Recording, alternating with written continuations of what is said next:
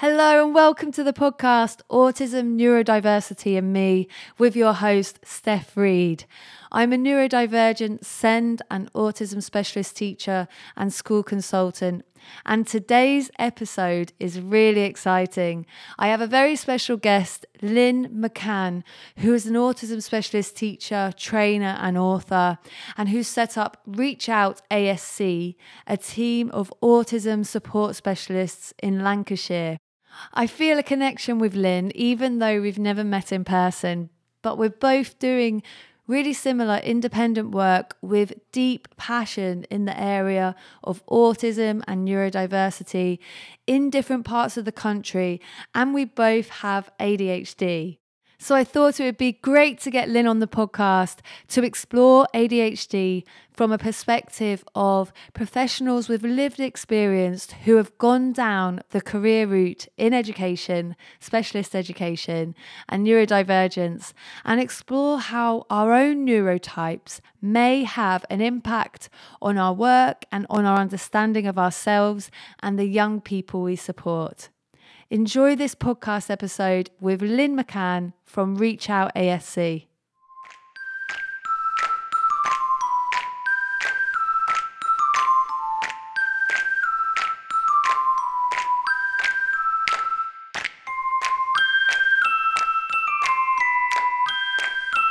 And here's your host, my favourite teacher, Steph Reed. Lynn, thank you so much for joining the podcast. It's I'm really excited for our conversation today. And let's just start by can you tell us all about the wonderful work you do? Okay, well, I think it's wonderful because I really enjoy it, but um, I'm an I've an autism specialist teacher. So I set up an independent service nine years ago now, um, wow. just my own here in Lancashire. And we provide a service to schools. So they buy us in and we work around providing very individual um, support programs for children who are autistic. Um, and now over time that's developed into children who also have ADHD and PDA and things like that. Um, but it's really good. And in, in these nine years, I've taken, there's now a team of five specialist teachers wow. working us and uh, we have some support staff as well um, some of who are autistic yeah. so i love my team they are amazing um, and i love the work so alongside that we also do training um, all anybody who wants to know about autism or ADHD, we will do training, and that's anywhere in the country or the world. Just ask us, we'll do it. Brilliant. And you shared on your wonderful blog about your ADHD diagnosis. Was it last year that you received your diagnosis? Yeah. July 21, yeah. Yeah. And how did you, I mean, how did you find the process? How did it, you know, help you I guess, understand the way that you learn and, or how did it Im- impact you? Yeah, it's interesting, isn't it? Because it started off because um, I'm now 54 and it started off when I was I'm around 50 and I, I think everybody gets that you know um what what what I'm, what's going on in my life middle-aged crisis thing but I'd been doing a lot of work around girls and autism and the research yeah. around that and I kept coming across um, ADHD in girls and I kept having like shivers through me thinking oh my gosh this sounds like me this sounds yeah. like me so, in my near my 50th birthday, I went to my doctor's uh, with a four page essay of why I thought I had ADHD because I can hyperfocus. And um, and I said, please send me for a referral. And I'd made a a specific choice to go down the NHS route, partly because I want to help the kids and young people and, be, and people that I work with understand that process. And I know it takes a long time and you've got to work out what you're doing while you're waiting. So I thought, well, if I've experienced that myself, I've got something to share. Mm-hmm. So in the first year, they um, didn't send my referral off, said they lost it. Um, so I went back after a year, said I've heard nothing, so made them send it off this time. Um, and so that took then I was on two year waiting list. Mm-hmm. And in July 21, I finally had my online um, assessment, which took an hour and a half, very intense. Mm. Um, right at the end of it, he said, "Yeah, I've no doubt that you've got combined ADHD." So, um, but in the meantime, I'd done that hyper focus thing, and I'd done a university certificate in ADHD. I'd I'd looked and, and researched everything, and I'd talked to my family and my friends, even an old school friend actually, um, to kind of get all that evidence together of of whether that was true or not. Because obviously, you think am I right? Have I got it wrong? Yeah. Yeah. And all that doubt that you have. So I had enough evidence, but it wasn't until he said yes that I really believed it. Yeah. And now I can I can resonate with that. And and especially around like thinking, you know, it, am I doing this? You know, why am I doing this? Is there is there a reason behind it? I was the same when I was diagnosed with dyslexia and ADHD, and it kind of I, it, it was kind of like okay. I mean, I I I guess I already knew, um, but actually, when you hear it from somebody, it you know it just kind of confirms your understanding, and then I guess therefore, for me, kind of trying trying to work out is there you know, is there other ways that I can do things that's actually going to help me? I've been trying to do it a, a certain way, and maybe I don't know, I'm thinking maybe specifically with um, learning. I I knew at that point why I was I had had previous difficulties in in uh, my education, and then thinking, okay, okay, how can I? Because I was 19 when I was diagnosed, so I then went to university and was able to do things slightly different. But having that kind of understanding really kind of helps, I guess, in terms of yeah, that understanding of yourself um, is there anything like, do you think back to your education and you're like, oh, okay.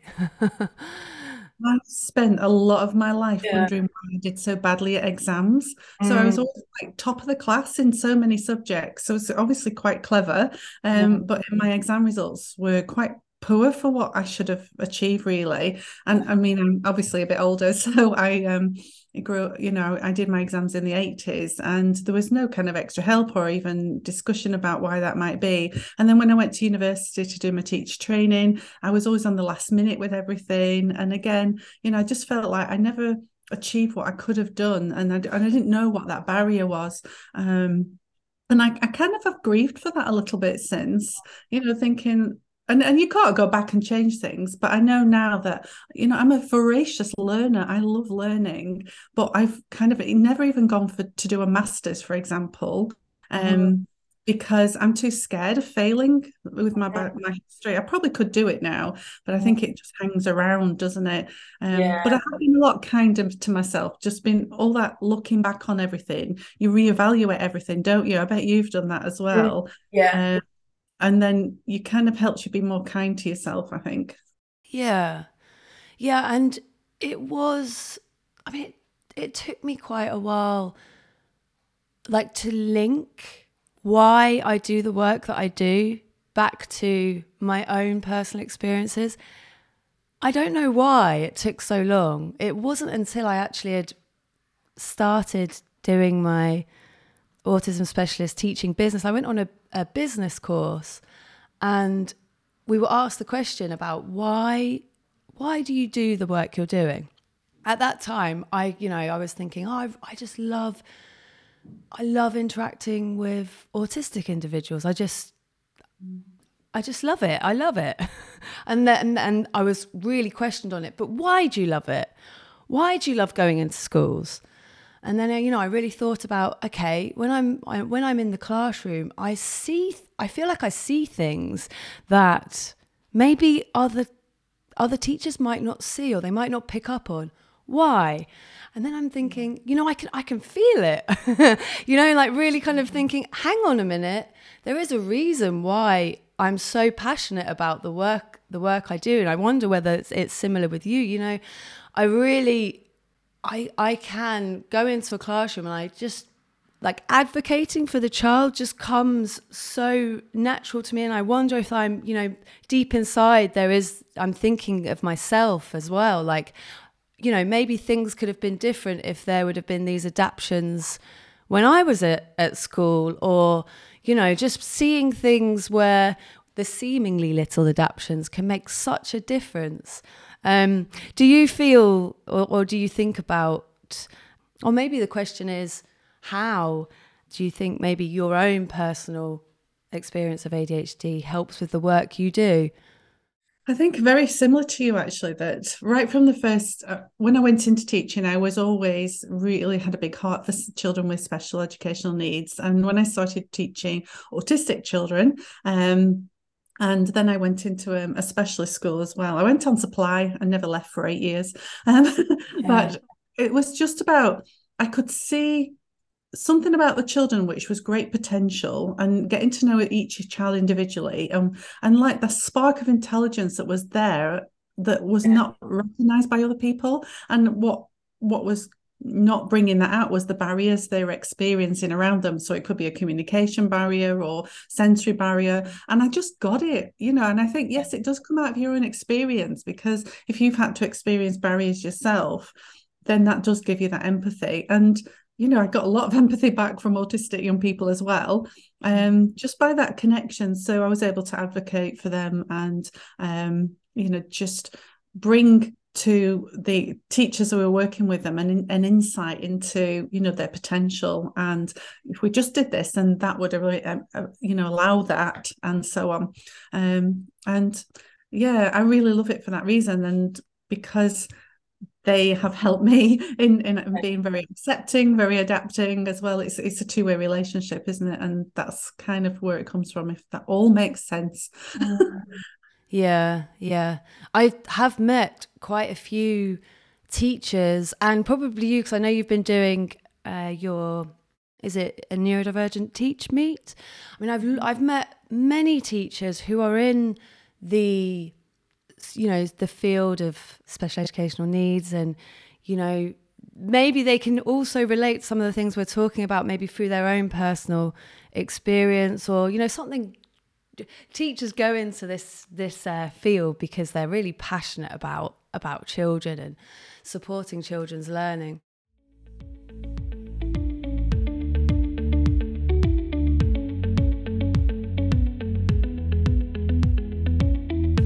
I'd just like to take a quick pause from this wonderful conversation and say if you are enjoying these podcasts and you're an educator or a parent of an autistic child, then you will absolutely love what I've built in my Autism for Teachers or Autism for Parents programs, which are a one stop go to toolkit for all things autism with videos, resources, practical online courses and live online Q&As to get you upskilled, confident and prepared to support autistic children's learning and development in a way that helps them thrive and be the best version of themselves.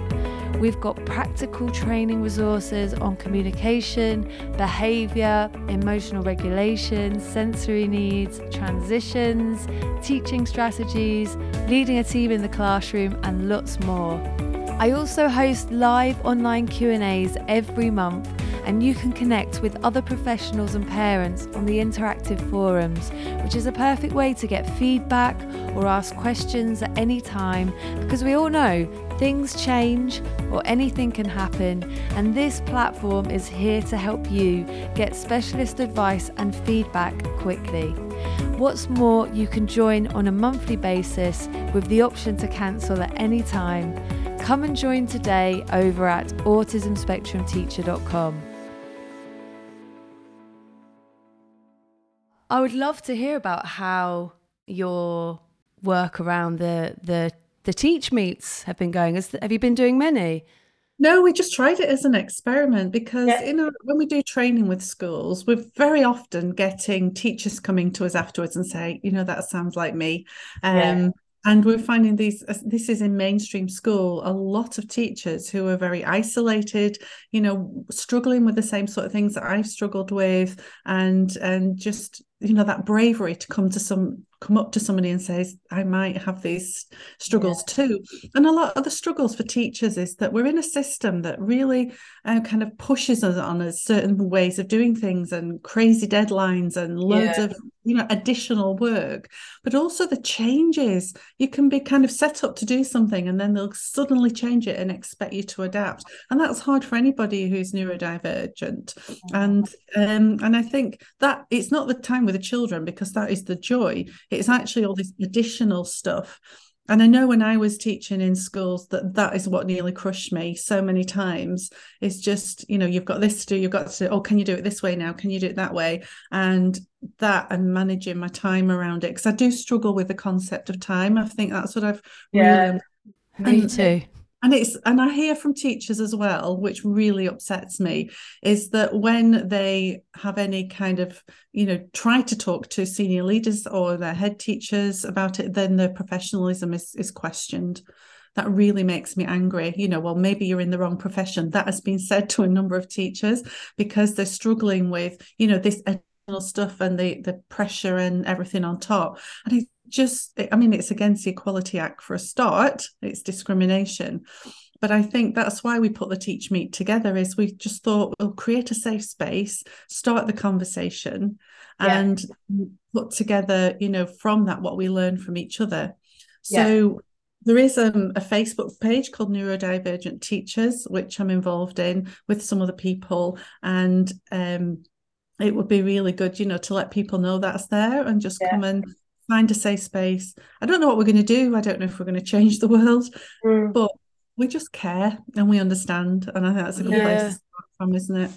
I think, you know, you've just said some really helpful things. And I know from my experience, if I think back to, so at the moment I'm working for myself, but before that, my last two positions in a school, and they were both when I had leadership positions, my my two leadership positions that I've done. So the first one, I did, I at that point, I don't know, I don't know why, but I didn't feel comfortable to talk about my neurodivergence, and I didn't, and it, I I got burnt out, and it was hard, and in my second that that second leadership position, I started talking about some of the things, you know, for example, a room that I didn't have my own office. I was a SENCo and I was constantly moving about. I struggled so hard to be able to concentrate in the rooms I was working. People were in and out.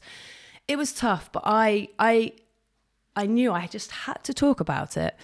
So I I did and I did have a very it was a very supportive senior leadership uh, uh, team that I worked with, and it it actually showed me that I needed to start talking about these things. You know, there are things that I find difficult that somebody else might not find difficult, and actually there are things that we can do. And it sounds again like this whole kind of when we think about the work we do, it seems like it should be obvious that p- people would be supportive. But I mean, what you've just said there, it's definitely not the case all the time. I think having the confidence to be able to talk about it, I mean, that showed me that, you know, for a start, they were listening. We made changes. You know, at that point, this was before the pandemic, and we made a plan that I was going to do my written work at home. Brilliant. That worked better for me. So, you know, I think, you know, groups like what you just talked about are very supportive in helping to provide that support network um, and and having the confidence to talk about you know maybe things that you're finding difficult and also realizing that all of those skills that we have i know one of the things that for me that i've been learning about and i'm still learning about i know that there are times where i can focus really well and there are times that i don't and that's okay and at those times, I'm going to do something different. Before, I would just try, I would try to do it, and it would just be, I would just be so unproductive. Um, it's like someone's put a brick wall in your head, isn't it? yeah. Oh my gosh. Sometimes I, you know, the struggle of just trying to to be productive.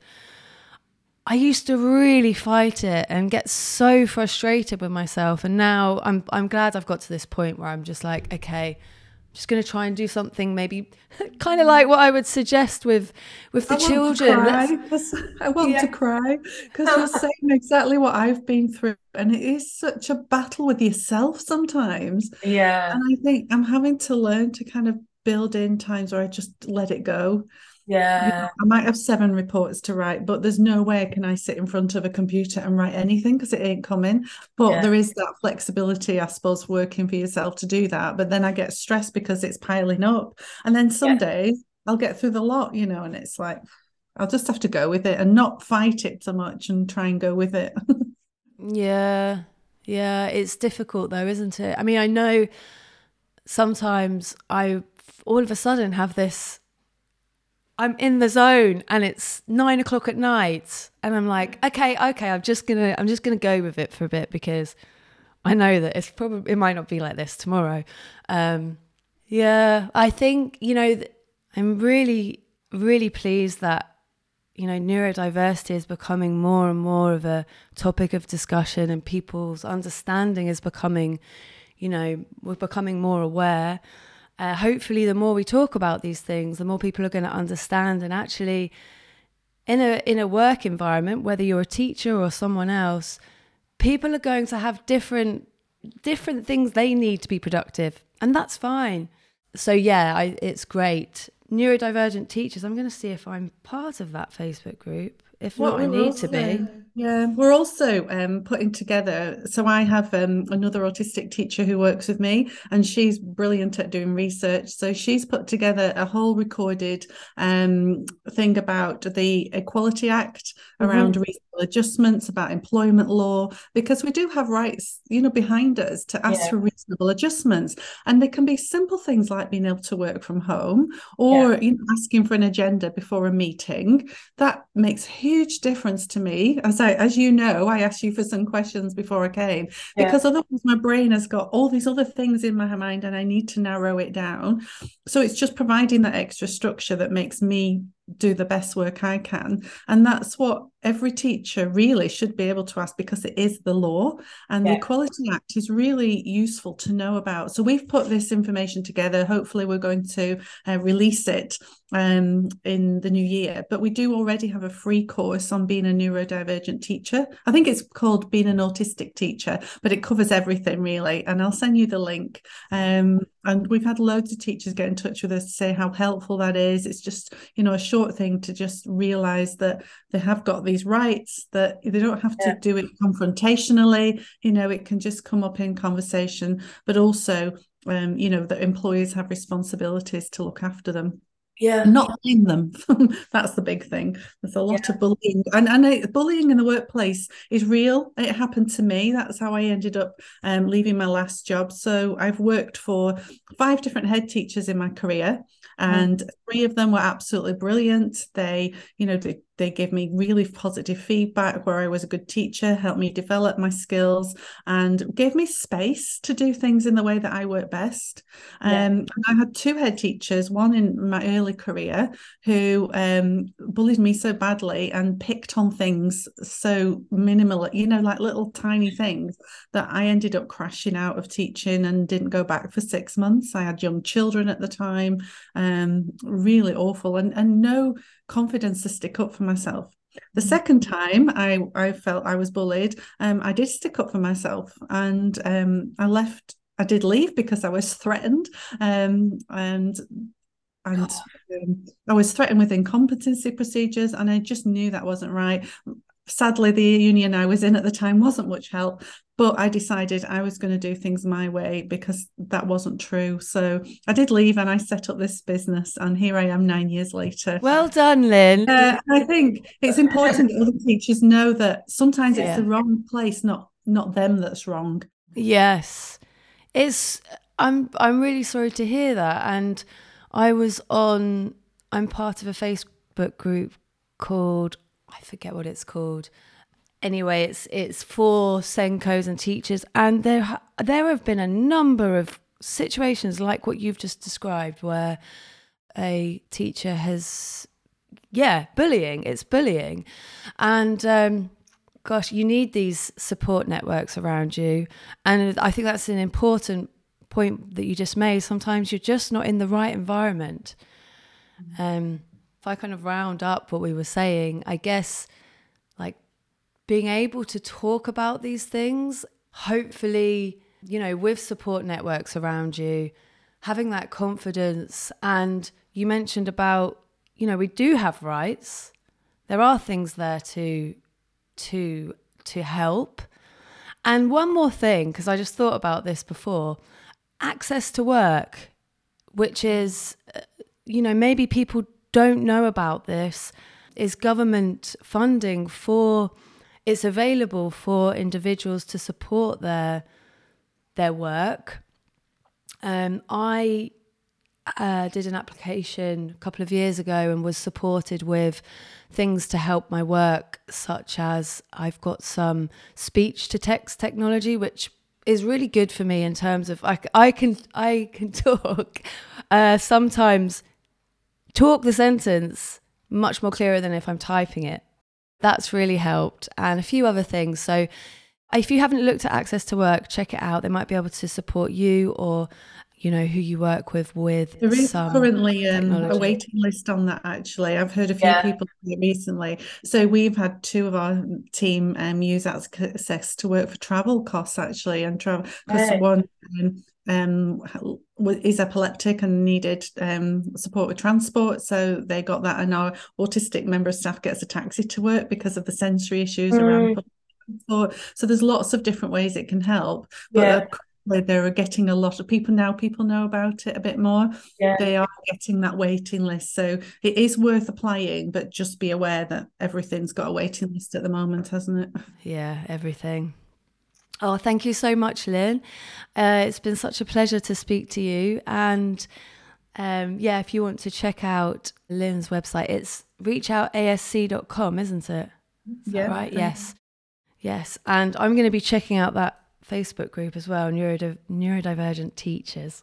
I'll send you the link and I'll send you the link to that free being a autistic teacher course as well. So if you share that, that'd be great. Great. Yes, I'll share that.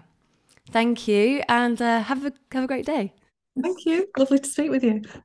A massive thank you to Lynn. I really, really enjoyed this conversation and I look forward to connecting you with you again in the future. These conversations are really helping me to open up and talk about my own neurodivergence and see the links between the work I do, my drive and my passion, and my own educational and mental health experiences. I hope you enjoyed the conversation. If you did, send me a message or share the podcast. And it would be brilliant if you could leave a quick review on your podcast app, which also helps more people find the podcast. You can find me on social media. On Facebook, it's Autism Spectrum Teacher. And I also run the Facebook group Autism and Inclusive Teaching. And you can find me on other social media channels at Steph Reed underscore underscore.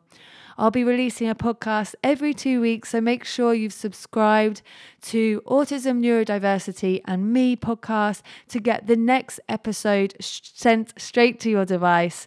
Have a fantastic day.